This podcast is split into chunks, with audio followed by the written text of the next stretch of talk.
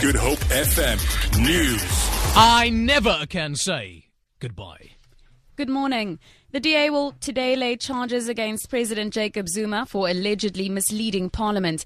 President Zuma told the National Council of Provinces that former Public Protector Thuli Madonsela did not give him an opportunity to respond to her questions before releasing her state of capture report. However, a recording proves that President Zuma was asked for his side of the story and informed of the interview date several months before.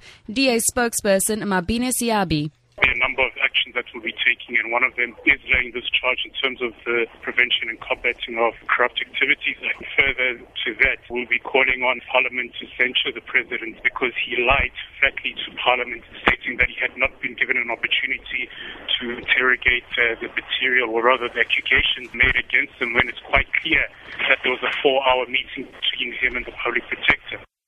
Staff members at the Cape Peninsula University of Technology are expected to return to work today after being away from work for nearly a month. University stakeholders held a meeting on Sunday where it was agreed to postpone exams by another week to allow for normal operations to commence at the university.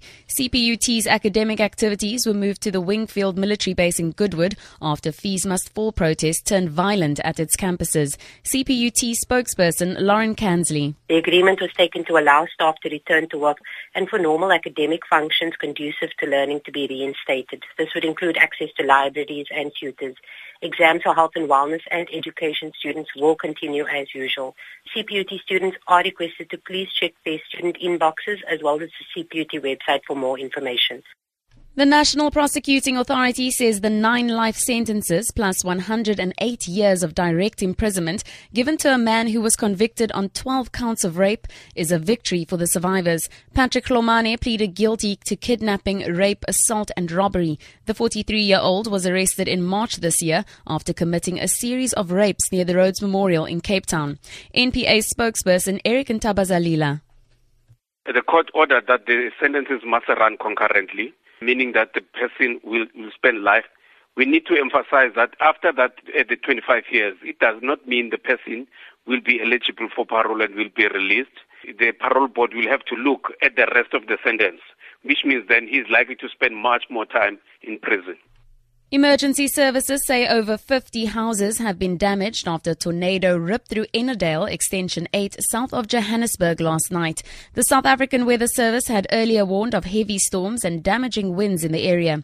Johannesburg Emergency Services spokesperson Robert Mulaudzi says they will return to the area to assess more damage this morning. In your economic news now, the rand is trading at 14 rand 30 to the dollar, 17 rand 85 to pound sterling, and 15 rand 38 to the euro. Gold is trading at $1,225 an ounce, and the price of Brent crude oil is at $45.20 a barrel. For Good Hope FM News, I'm Tamara Mitrovic.